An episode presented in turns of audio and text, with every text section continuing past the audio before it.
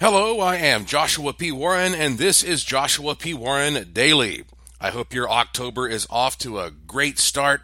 Let me tell you what I did last night. It was a really fun night. You know, uh, one of my good friends here in Las Vegas is Murray the Magician. And, you know, he and I are working together on a TV project. And you have heard me interview him as well as uh, his girlfriend Danny, the showgirl, and his business partner Douglas Lefty. Um, all great people, just the, the warmest, kindest, most down to earth people you'll ever meet. And uh, that's something that I uh, particularly admire and respect in this thing called show business where people can let their egos sort of run amok. but last night, Murray was the celebrity guest who got to tap the keg at the Hofbrauhaus, Las Vegas.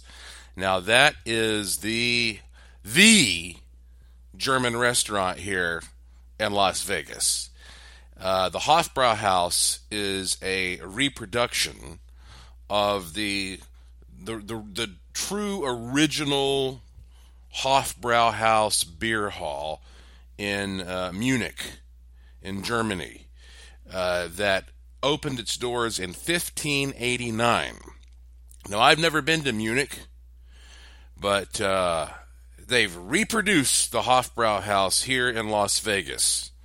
Uh, they even reproduced the outdoor section, even though the sky is fake.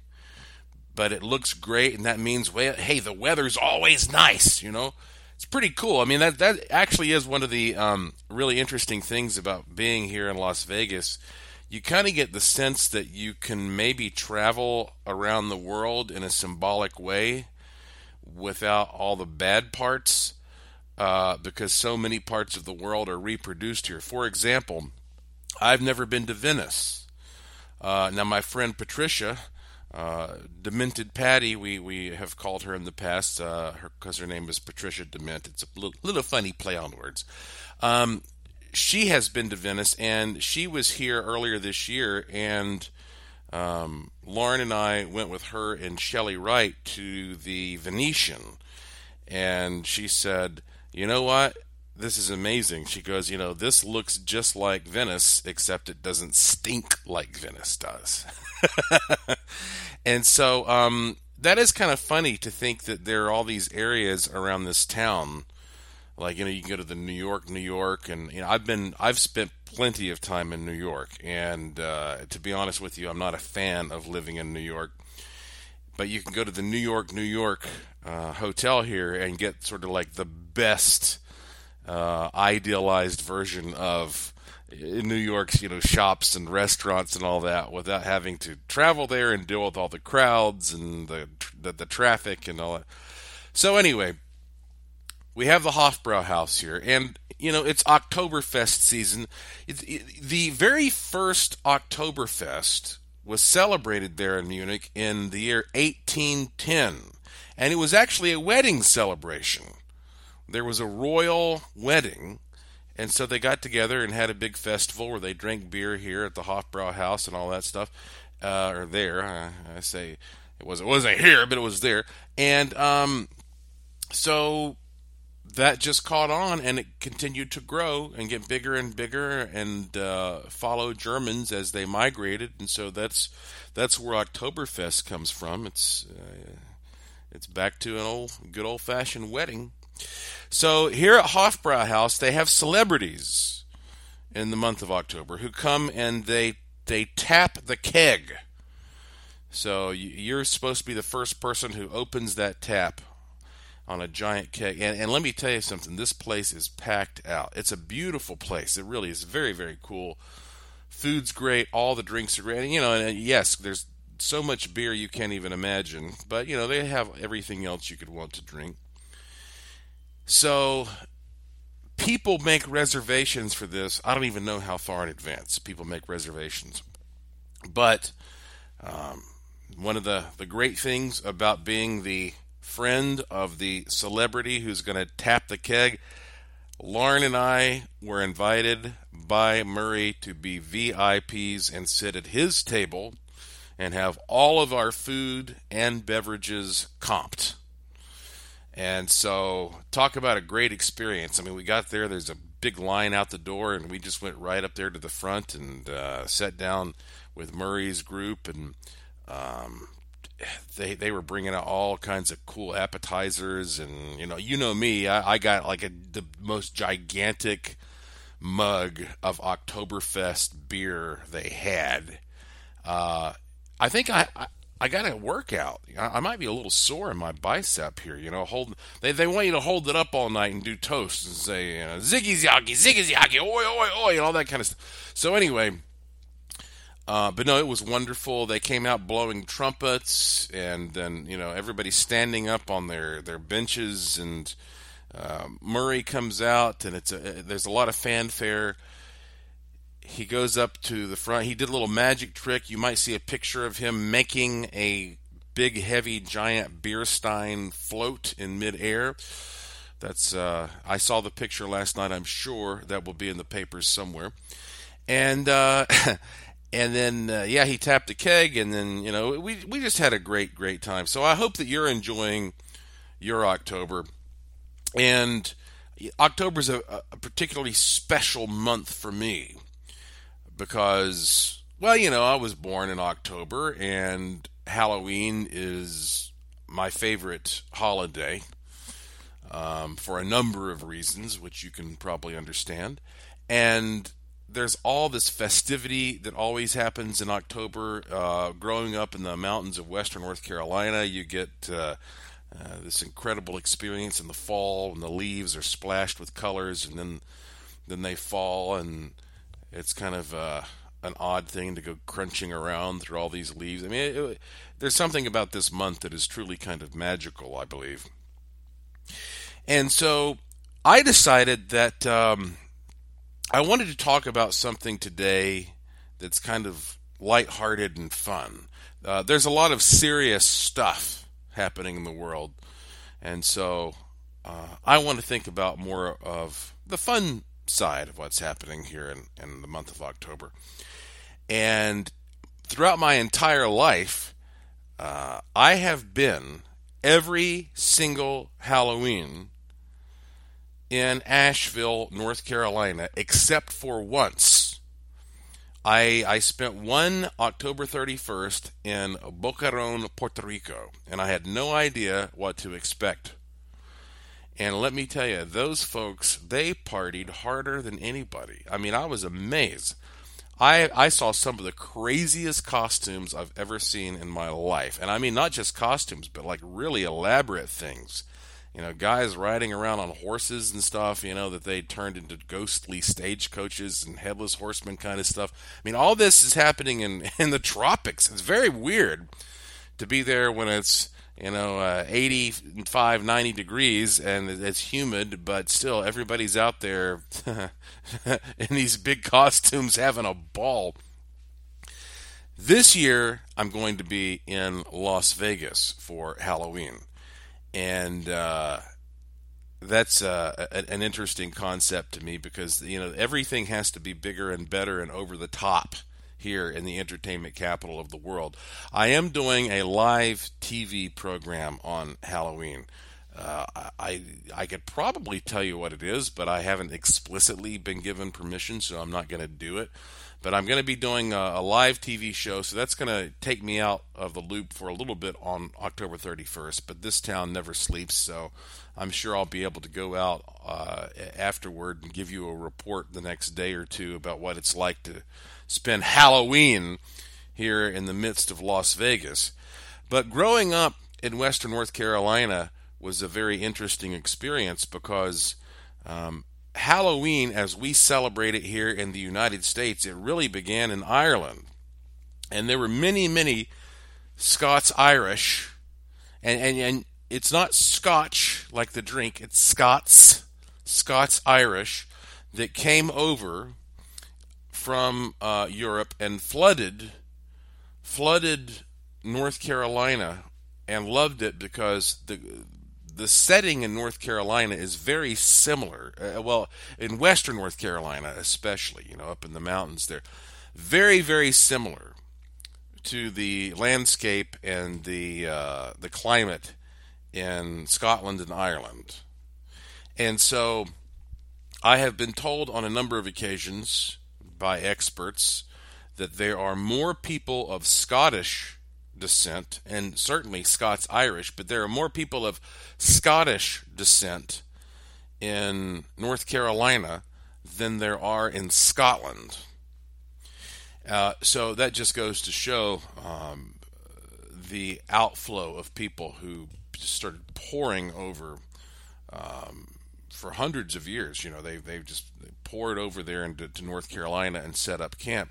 And so North Carolina has this great, probably very authentic tradition. If you're looking at the typical, you know, Halloween experience with jack o' lanterns and all that business. Um, in fact, I, I have been told that a lot of the kind of mountain twang and the accents around Western North Carolina are, are directly related to the, the way that the Gaelic Celtic language was actually spoken.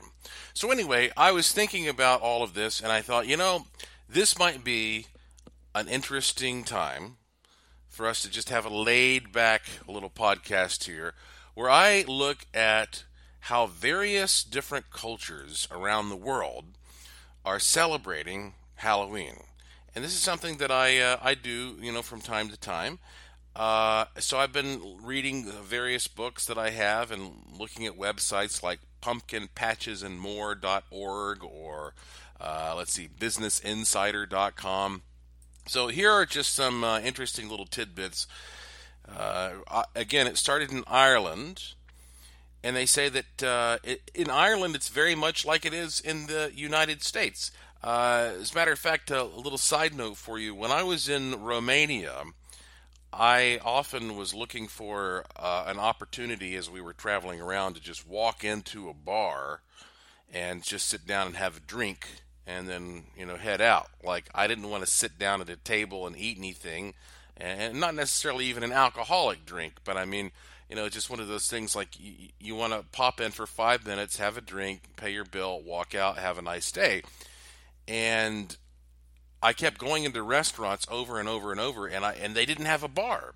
You'd walk in, and as soon as you walked in, you know, they'd want to sit you down at a table and you know bring out a napkin and silverware and do this big presentation for you just so you could have a drink and this went on and on until finally, you know, I started asking locals like, "What's the deal here?" You know, I I, I, I can't find a just a bar where I can walk in and have a drink and then walk.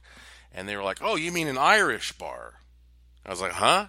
So apparently, in certain parts of well Eastern Europe, what you and I might call a bar here in the U.S., they would call an Irish bar in again around Romania and places like that. Uh, so you might might not realize that even if you go to England and you go to bars, uh, often you can't sit at the bar. A bar in England is often a place where you walk up and you order a drink, and then you go and you take it somewhere else. But I think the idea of having a bar with chairs at it where you can just have um, a more minimal kind of ex- experience, that's an Irish thing. So we have a lot in common in uh, the U.S. with the Irish. So let's see here. In Ireland, uh, okay, children get dressed up in costumes. They trick or treat. Says they do parties. Many games are played, including Snap Apple, uh, which that's when they tie an apple on a string and then it's you know you try to take a bite from it. So it's basically you know bobbing for apples. Um, says here that uh, a traditional food eaten on Halloween is barmbrack, a kind of fruit cake that can be bought in stores or baked at home.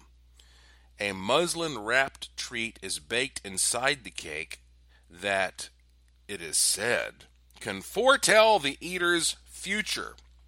So if you're eating this thing and you find a ring, it means that you're you're going to soon be wed Uh, if you get a piece of straw, it means you're going to have a prosperous year. Um, children are also known to play tricks on their neighbors, such as a knock-a-dolly. A knock-a-dolly is a prank where you knock on the door but run away before the door is opened. Okay, so all that sounds very familiar to us, doesn't it? Uh, okay, so now let's go into Austria. In Austria, some people will leave bread, water, and a lighted lamp on the table before retiring on Halloween night. Uh, it is believed that this would welcome the dead souls back to earth on a night the Austrians considered to be magical. It kind of reminds me of leaving milk and cookies for Santa Claus. So you leave some bread, some water, and a lamp on a table. Uh, in Belgium, they have a big hang up with black cats. Uh, they kind of view all this apparently as a spooky situation. They say they think, oh, if you see a black cat around, then uh, if it crosses your path, it's unlucky. Uh, if it enters your home, oh, you're really screwed. If it ends up on a ship, oh, the ship's going to sink. And uh, on Halloween, they light candles there in memory of dead relatives. Uh, Canada seems to be pretty similar to the U.S. Uh, Jack o' lanterns, trick or treating, decorating homes, all that stuff. Uh, let's see here, China. Now, and by the way, uh, I, I, when I'm going through this list, some of these countries don't necessarily celebrate their Halloween right there on October 31st. It, it's just kind of in the neighborhood for some of these. Uh, but anyway, in China they have a, Halloween festival known as Teng Chieh. Food and water are placed in front of photographs of family members who have departed, while bonfires and lanterns are lit in order to light the paths of the spirit. Um, some people who are Buddhists create little paper boats they call boats of law. Some of them are actually really big and they uh, they burn those and send them off to send spirits to heaven. Uh, in Czechoslovakia, uh, this is kind of interesting. They put chairs by the fireside on Halloween night. There is one chair for each living family member, and then there's one for each deceased family member's spirit. That's kind of cool, isn't it? You know, that you're literally envisioning you're sitting there in a chair next to the spirit of your loved one. I like that idea. Uh, it says in England, while the Irish and Scots prefer turnips, English children make their jack o' lantern type things, uh, which they call punkies, out of large beets. And they call those beetroots. And they carve, you know, various designs. Um, let's see. France. This surprised me. It says, unlike most nations of the world, Halloween is not celebrated by the French in order to honor the dead and departed ancestors. It is regarded as a quote American holiday and was virtually unknown in the country until around 1996. Can you believe that? Um, but it says a combination of the French love of parties, costume events, and what led to them now celebrating it. And so basically, what they do is they just sort of dress up and and run around. So uh, nothing too special there. Ah, but I couldn't believe that the French were not supposedly familiar with Halloween until 1996. Um, okay, in Germany, this this is very creepy the Germans would feel compelled to do this. Listen to this. In Germany, people put away their knives on Halloween night. The reason for this is they don't want to risk harm to or from the returning spirits. Leave it to the Germans to get really, really dark with. I mean, that's some creepy shit, isn't it? That, you you got to put your knives away so that you won't grab one and do something bad, or a, a, a spirit doesn't appear and do something bad. Germans, very special people, the Germans. Okay, let's see here. Hong Kong. Uh, in Hong Kong, they call it Yulan, Festival of the Hungry Ghost. This is the closest thing we have in Hong Kong. Uh, a, a, time when it's believed the spirits roam the world for 24 hours. Some people burn pictures of fruit or money at this time, believing these images would then uh, sort of dematerialize and reach the spirit world to bring comfort to everybody. Uh, so let's see. In Japan, uh, says uh, they don't celebrate a Western style Halloween. Um, they know little about exactly what we're up to when we do this, but they celebrate the Obon Festival, and it's a similar thing uh, because it's dedicated to the spirits of ancestors. So they have special foods they prepare, they hang red lanterns, they light candles, and and all that kind of thing. Okay, in Korea, let's see, what do they do there? Uh, they use fruits, and they put fruits and rice around the tombs and graves of their ancestors. Of course, in Mexico and Latin America, we have uh, El Dia de los Muertos, the Days of the Dead. That's a three day celebration that begins on October 31st and culminates on November 2nd. And, uh, you know, they're just honoring the dead and they're going out drinking tequila, having a good old time. Uh, in Sweden, Halloween is known as Alla Helgonsdag and is celebrated from October 31st until November 6th they have a actually they have a shortened working day, and uh, they kind of take that off as a vacation. That'd be nice, huh? A little little extra vacation for the day. That's just what we need. More time off. Uh, but you know, it's, it's funny because here in the U.S., you know, when we go trick or treating, uh, we're asking for candy. But I noted that in some of these countries, the thing is to ask for money, and um, It's almost like every day's Halloween.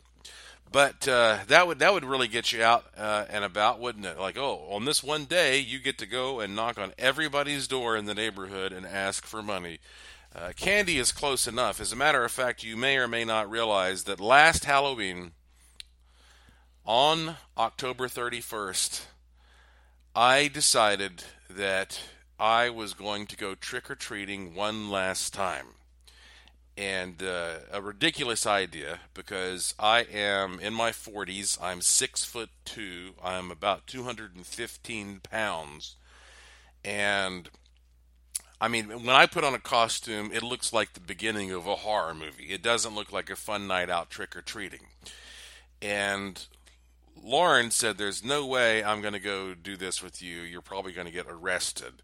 And so I was like, that's totally cool. I understand it if you don't want to do it, but investigator Shelley Wright is fearless, and so investigator Shelley Wright and I, uh, with Lauren as our chauffeur, we went trick or treating, and I did a podcast about that. You can scroll back through my podcast history, and you can listen to what happened that night if you if you'd like.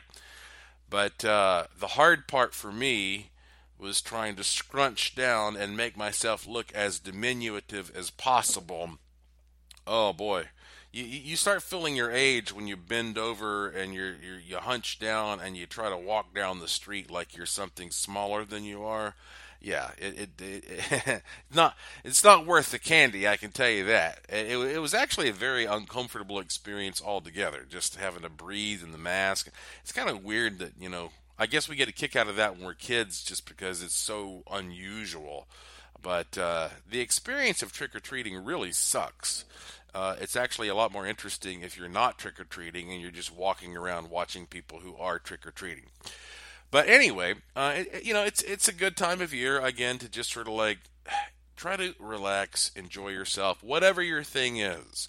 If it's leaf looking, if it's going to Oktoberfest and drinking beer, if it's getting into the spooky Halloween thing, uh, if you've got to attend birthday parties, whatever it is, really try to enjoy yourself. Because you know, as soon as this month is over, everything is going to switch gears into Christmas time. And yes, we have Thanksgiving first, but still, you know, uh, that it's there are already Christmas decorations out there, and um, everybody loves Christmas, but at the same time, you know, Christmas has a lot of extra stress because people are expected to buy gifts for everybody. And whether you're buying a gift or you're receiving a gift, it's a stressful thing. And uh, I always uh, have, have told my friends and family, you know, I'd prefer that you not buy me anything. Uh, I'd prefer, you know, we, we just get together and uh, basically do do Thanksgiving again. You know, I like Thanksgiving because we get together and we just share resources and we eat and everybody's happy. And um, so, anyway, look, enjoy this October, enjoy the fall. This is going to be such a strange one for me. Seven days from today, I will be in Los Angeles with my big event. I mean, I am presenting in person in Hollywood my final Wishing Machine extravaganza. That's on Saturday, October the 13th from 2 to 4 p.m. And uh, boy, I hope you can make it. If there's any way you can make it, and uh, we still have tickets left, you should definitely be there for this. And uh, hey, if you don't have a good time, if if I don't blow your mind, you just let me know. I'll give you your money back. Trust me. So uh, hopefully you'll be able to hang out with me in seven days. Next Saturday, again, October 13th, 2018, from 2 to 4 p.m. at the Ruby Theater in Hollywood. If you go to joshuapwarren.com, you'll find all the details there at the top of the homepage. Just click the link, and uh, it's in yellow letters there. And you'll also find the link to this podcast called Joshua P. Warren Daily. It's always short, it's always free. You can subscribe through various means or just follow me on Twitter at Joshua P. Warren, at Joshua P. Warren, and I will tweet when a new one is available. So that is it for today. Thank you for listening. Thank you for your interest and support. Thank you for staying curious. And I will talk to you again soon.